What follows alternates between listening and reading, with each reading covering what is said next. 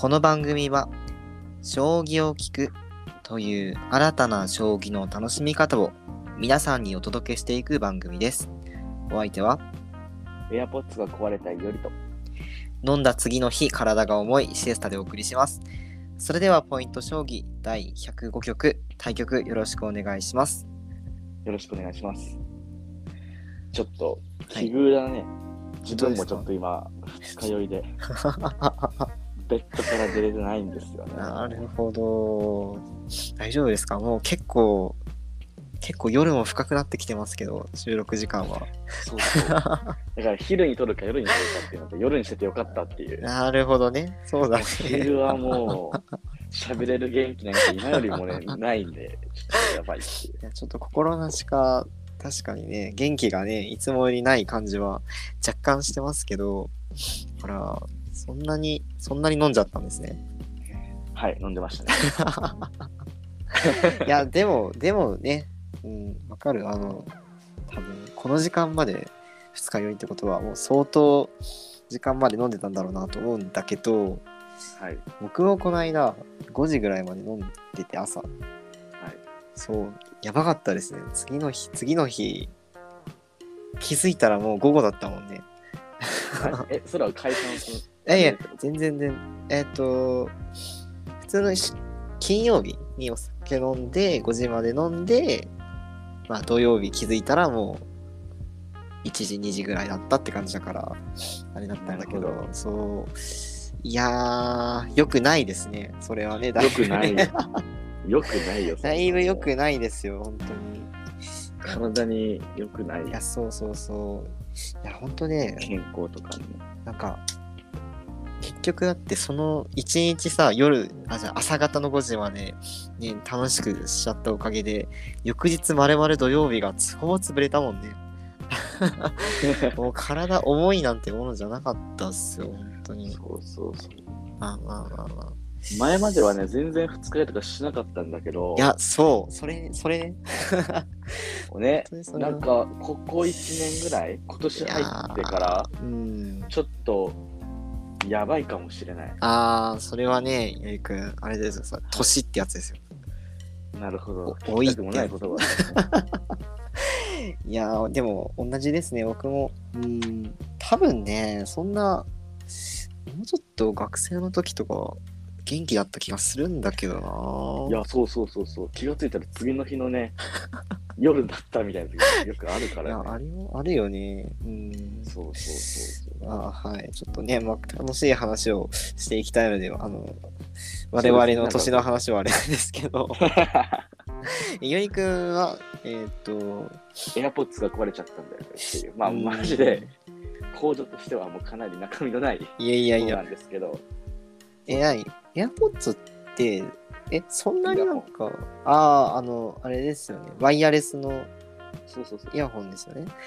そうそうえもう Apple 製品だからめちゃくちゃ頑丈なイメージありますけど、いやいやいやいやいやいや、もう壊しそういうわけじゃないんですけど。あ壊しちゃったんですね。いや、なんか接続が悪くなっただけで、ああ、なるほどね。そうそう。アップル信者の僕からするとちょっと、不満顔ですか？いや、あの、アップルストア行けたんで僕はもうワクワクして、逆にね。あねあ、今ちょっと勘違いしてました。なるほどな。AirPods が壊れて、いや、ちょっとブルーなんですよかと思ったら逆なんですね。あの、なんだっけ、保険かなんかアップルケア入ってたんで、新しい AirPods ももらえたし、えー、です。あの、自分が酔っ払って壊したとかじゃないんですよ。もちろん、そんなね、アップル製品に対して、この、適当なあ扱いはしないですからね。普通に接続がおかしくなってたみたい。チェックしてもらってて、それ原因がそうだったみたいで。あ、そうなんだ。なるほどね。そうそうそうそう。じゃあ今は快適に。そうですね。快適にこのポッドキャスト撮れてます。なるほどね。いやー、そうか。ちょもう収。録までにね、直しとかないと。あ、なるほど。ポッドキャストを優先的に、ポッドキャスト中心の思考でっていうなるほどねこ。とにしときましょう。それは素晴らしい心がけですけれどそもう。そうそう。はい。まあ、アップルの話し始めたらね、今週、もう、そうか。今週もアップしてる頃にはもう発表があるんか、WWDC の。お開発者向けのための発表会が。えー、7日にあったんでまた、またなんかあるんですね。それは、あの、ゆりくんがもう、夜更かししてみちゃうような発表みたいなあ。もう、はい、はい、はい、もちろん、もちろん。火曜日、だからあさ、あさってかな。今撮ってるのが日曜日の夜だから、うんうんうんうん。火曜日の朝に、2時、午前2時に、はいもちろん見ます。それ、なんかね、すごい、本当にあれですね、夜更かしって感じの時間帯に。そうそう、もちろん、もう起きとくよ。ああ、なるほどね。それはすごい、なるほどね。好きな人は、うん気合の入れが違います、なるほどね。それはね。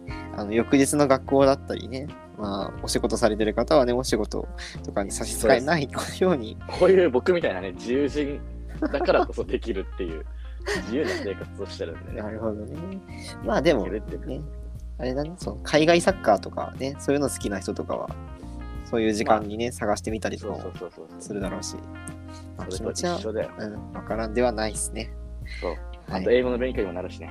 おー、ちょっとなんかそれ言われたら、あれだね、そう納得しちゃうっていうか、こう、ああなんかちょっと呆れた感じでは見れなくなっちゃうね、それはね。ちょっとちょろいな、なんかちょっと。いやいやいやいや、まあね、そうやって、はい、よりくんもね、えー、アップルの PR をね、今やってくれてるってことで、はいはい。それを流して次に入っていきたいんですけれども、はい。な流され、流されてしまうんですけれども。はい。はいでね、あの、まあ、今回はね、まあ、ちょっと時事問題をちょっと絡めて、みたいな形でちょっとお話、前回最後締めたんですけど、まあね、その国際情勢っていうところで、まあ、ロシアとウクライナの問題だったりとかね、また他にもいろいろね、あの、アジア圏のね、まあ、日本に近い国とかも、またいろいろ、ね、あの動いてるみたいですけれども、まあ、そういったところと、まあ、そういう戦争とか、そういったものと将棋って、まあ、結構切っても切り離せないというか、そういうところが、まあ、随所にあって、で、まあ、今日は、えーまあ、そういう、まあ、将棋だったり、その他、他の国のボードゲームと、まあ、由来とかね、あと、まあ、その国民性とか、もしかしたら出てる部分とかね、ちょっとあるかもしれないんで、ちょっとそういうところで、ね、お話ししていきたいなっていうふうに思ってます。はい。はい。じゃあ、まずはね、そう、将棋なんですけれども、まあ、将棋のね、その、まあ、駒とか、まあ、いろいろそもそもの、まあ、テーマというか、題材みたいなところが、まあ、将棋、あ、戦争ですね。戦争とすごい深い関わりがあるっていうのは、まあ、以前にもね、何度かお話ししてきたと思うんですけれども、実はこのポッドキャストでは、その、将棋の駒の、その、元ネタみたいなのうん。うん。ってあんま実は話してなかったなって今振り返っあのふちょっと振り返って確かにね。そう思ったん将で棋の駒の話はしたけど、その材質だったりそとか。うそうそうそう確かにしてないか。由来はね話してないんでちょっとそれをねまず一個ずつご紹介していきたいと思いますはい。はいでえー、まあ将棋の駒っていうところでじゃあ何からいこうかなじゃあ分かりやすくいこうかなと金からいこうかなまあ、この金っていうコマは、まあもう、何を由来にしてますか？って聞かれて、一番わかりやすいんじゃないかなと思うんですけど、もうこれはね、あの、金銀財宝の金ですよね。これは財宝ですよね。お金だったり、まあ、昔で言うと一番価値の高い、まあ、鉱石でね、うん。えー何かの物流の、まあ、起点になるっていうものだったと思いますけれどもこの金そして、えーまあ、相方というかもう一つ銀銀賞ももともとの由来は、えーまあ、鉱石の銀になってますよね金属のね銀というところで、まあ、この2つはねめちゃくちゃ分かりやすいのかなっていうふうに思ったりしますけれどもえー、じゃあゆりくん桂馬って何が由来か分かりますか？あれでしょ、なんか木、木でしょ。あの、なんか、おしおしゃれな、貴重な。はいはいはいはい。あのちょっと香りのねついてるね。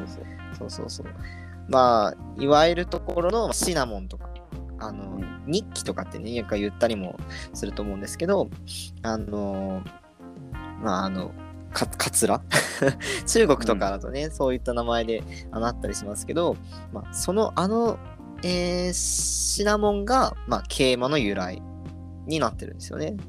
なんで、あの、桂馬の動きって、こう、ぴょんぴょんぴょんぴょん跳ねてるじゃないですか。うん。あの動きと、その、このシナモンとかの、そのカツラっていう駒の動きが、私ちょっと調べた限りリンクしなかったんで、ちょっと、あの、よりくんもし知ってたら、教えてほしかったりするけど、さすがに、よりくんでも知らないですか？分かってないんじゃないかな、そもそも。あー、そうだよね。うん、なんかね、結構調べたけど分かんなくて。なんかね、あ、桂馬の動き。き、桂馬の動きってのは、もうこもう何も根拠ないよ。何もうん根拠ないけど、うんうんうん。桂馬の動きって多分ね、インドのチャトランガンっていう、はいはいはいはい。まあ、将棋の元だよね。チェスとか将棋とかの元のものなんだけど、そこの駒にあったのかな、その動きが。だこどうだったかんなマレーシアだったかな。なんかどっかの動きと似てて、桂馬の動きが。唯一はいはいはい。でそれが馬、うんそこの、なんていうか元となってる駒は馬なんだよね。馬の動きなんかに似てるとかで、わかんないけど、あーなんかまあ、そうだね。動きと、多分その、駒の名前、名称は多分リンクあんまりしない気がするけど。わかんないけどあーなるほどね。とりあえずまあ、いおり説は、まあ、そういうところなんじゃないかっていうところで。いやいやいや、全くわかんないから ね。うんうんうん。なるほどね。そっか、そういう話もあるのか。そういう話を振られると思わなかった。打ち合わせなしでね、ちょっとね、ぶっつけてやってますけど。うーん、なるほどなるほど。そしたら、じゃあ、強者って何が由来かわかりますか？これは香辛料じゃないですか。ああ、そうそうそう。これはね、あの、香料とかね、その、香辛料とかの香るっていう字。あれを、まあ、指して、強者って言ってるっていうことで、で、まあ、あと、えー、玉章？王将じゃなくて玉章。うん。これも、まあ、宝玉ですよね。宝石とかの、あの、キラキラしたもの。うん。が、まあ、由来になってるっていうところで、で、えっ、と、今紹介したのが、そうですね。一段目は全部。そうですね。1段目は紹介しましたね。で、まあちょっと王将は、またちょっと別にあるので、一回飛ばして、で、今紹介した1段目のコマっはい。ていうのが、えっ、と、まあ、えー、1段目のコマが、まあ、えー財宝だったり、何か運ぶ大事なものですよね。大事なもの、金銀財宝とかの宝物を一番後ろ、自分の陣地の深くに隠しておいて、で、それを 兵隊さんふはいが最前列で、まあ、守ってるっていうような形になるんですよね。うんうんうん。で、それを飛車とか角とかっていうところが、まあまあ管理だったりとか、えー運んでるっていうような形うんになってるっていうのが、まあ実は将棋のその駒の、まあ、配置の由来というか、駒の由来というか、なんじゃないかっていう説が実はあるんですよね。まあ、あくまでも説なんで、そう、あれですけど。そうなんですね。で、さっき、えー玉将は紹介したんですよね。なんですけど、王将はちょっと紹介してないんですけど、これよりくん、王将の由来ってもちろんご存知ですいや、もよね。ういろいろ説がありますから、これは なるほど。あ何を言っていいことかという。なるほどね。あ、そうなんだ。えー、これはもうあれじゃない？別の回でなんかテーマとして取っててもいいんじゃない？あー、なるほどね。確かにだから区確かに別をつけるためだったりとか、いろいろあるわけじゃん。うん豊臣秀吉がどうのこうのだったりとか。だからこれは別に取ってってもいい気がする。わかりました。それじゃあ、ちょっとゆりくんがね、あんまりにもこう、はい これはいいテーマだぞっていうことなんで、ちょっとね、ここでは王将の名前の由来は、じゃあ一旦控えておいて、また後日ね、ゆりくんに教えていただいたり、まあ、ここではね、そうですね。今回は一応玉とあの、うん見分けを作るためっていうことにしときましょなるほど。わかりました。はい。というところで、まあ、実は将棋の駒っていうのは、あのーまあ、えーそういう財宝だったり、その貴重な香辛料だったり、シナモンだったりっていうのを、まあ、運ぶまあ一行みたいなそういう、まあ、守ってるみたいな感じが、まあえー一つ由来としてあってでそれって結構その戦争やっぱりお互いのまあそうですね。仕掛ける側も仕掛けられた側もお互いのまあ金銀財宝とかそういうものを、まあ、かけて戦ったりっていう風なところが、まあ、目的としてはあると思うので、まあ、そういったところですごくリンクしてくるところなのかなっていうふうにね思いますよね。まあその戦争と将棋で考えるのであれば、まあ、今回のテーマ、うん。軍人将棋とかって結構ダイレクトにね関わってくるんじゃないかなって思ったりもしたんだけど。はいはいはいはい。軍人将棋軍人将棋はちょっと私があまり知らないのでそうどういうところがっていうのは教えてもらえますか？これは。うん、だから軍人将棋ってのがあって結構戦争をしてる時とかに過去流行った将棋があるじゃない？ああーはいはいはいはい。だからそういうところとかまあ今はあんまり刺されてないけどどう思ってるのかなっていうシエサさんが思ったんだけど軍人将棋はえーっとなんかあれだっけ？軍隊の階級や兵量をもとにした駒を用いてお調べてます。調べてます。すごい、ウィキペディア先生にいろいろ今教えてもらってますけど、あ、欧米圏でも、まあ、似たようなボードゲームうん。があって、えーっと、裏向きで配置するんだっけ？あー、はいはいはい。でも裏がちょっと大丈夫なんですよ。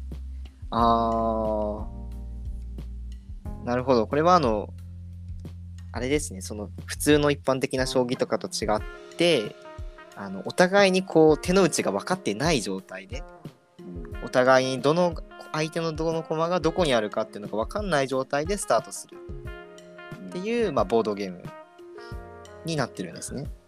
そうそうそう。でお互いの駒を確認するときに審判第三者の審判の人がいてその人がなんかじゃあ例えば先手の人がこの駒を1個前に動かしました。っていう風にやったらその時の判定みたいなのを審判の人があじゃあ駒チェックしますって言ってよし OK みたいな、そういうのをやるっていうのがまあ軍人将棋あーだからもう確そういうね、実際に戦争がなされてた時に、うんうんうん。軍人将棋ってものが遊ばれてたわけじゃない？うんうんうん。で、ちょっとふと思ったのが、今の、まあちょっとゲームの話になっちゃうんだけど、今、うん。その、紛争地域とか、そういうところにいる子供たちって、なんというか、ななんて言ったらいいんだろう。まあ、荒野行動とかエーペックスとかいろいろあるじゃない、そういう戦争ゲームみたいな。うん。それをやってるのかなっていう、ちょっと疑問が最近あるんですよね。なるほどね。もともと軍人将棋がそういう、まあ、戦時下で行われてたゲームまあだからそうじゃあ、うん感覚としてその、まあ、実際に今の子たちとか、まあ、戦時下に置かれてるような人たちって戦争をどういうふうに見てるんだろっていう考考えるのかなと思って、う。うんなるほどね。と思ったりしたんだよね。確かにまあ確かに。将棋ってそもそもその始まったのがさ戦争大好きな王様にねあまりにも戦争したがらあのしたがるからちょっと戦争を控えましょうってことでまあシミュレーションゲームみたいなそれわかんないけどそれでなんか提供してその将棋を開発してねでそれでその王様が楽しんでたっていうのが始まりなんだよねそれがインドチャトランガっていうやつであーそうなんだ。それは知らなかった。なるほど。だからもともと将棋自体がそのなんていうか戦争と関わりがある戦いとね、うんうんうん関わりがあるわけじゃんか、うんうんうん。チェスもそうだし。うん。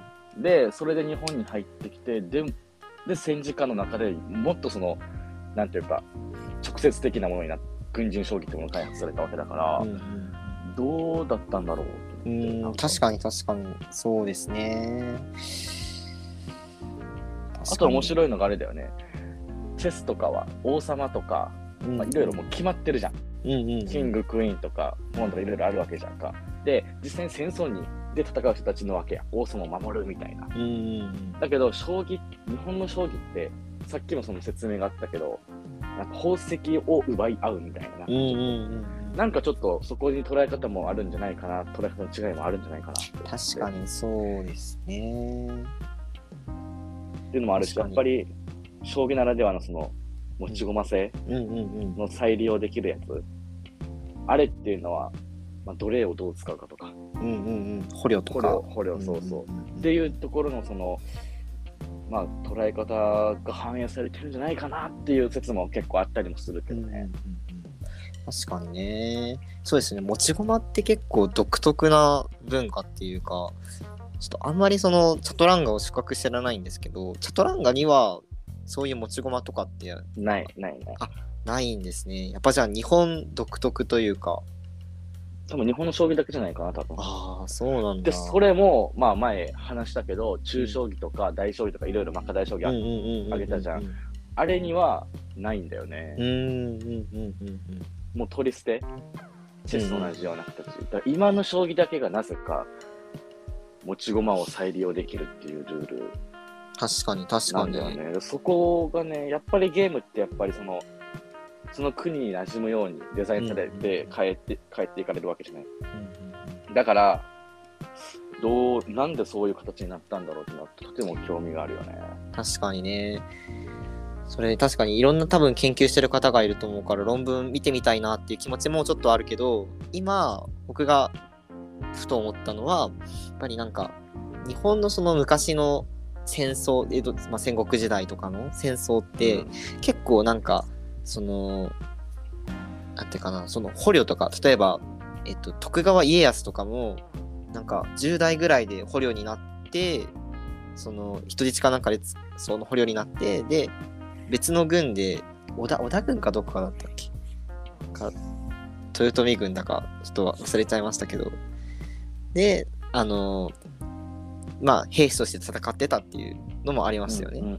でその後、まあ、どんどん、まあ、名を上げていって、まあ、天下人になったっていうようなこともありましたけど、普通なんか敵軍の、まあ、そういう兵士の人とかって、その、は逆らったりとかってするような可能性とかあったりするから、まあ、うん。生かしておくことってあんまりね、ないのかなって、ね、思っちゃったりもするけど、うん、そういうね、日本人の、まあ、あんまりむやみな殺生は、みたいな、そういうところ？っていうかまあ戦争でなんで戦争するかって、その言うたらそのやっぱりチェスとかだともう黒と白って分かれてるわけじゃんか。おー、はいはいはいはい。だからもう敵は敵味方は味方っていうことがあってもうとりあえず奪い取るみたいなその人を殺し合って自分たちがここを占領していくっていう多分感覚があるんじゃないかなって思っあたりもして将棋ってのは宝石だからーあくまでも、まあ、土地とかその財力っていうものを取る。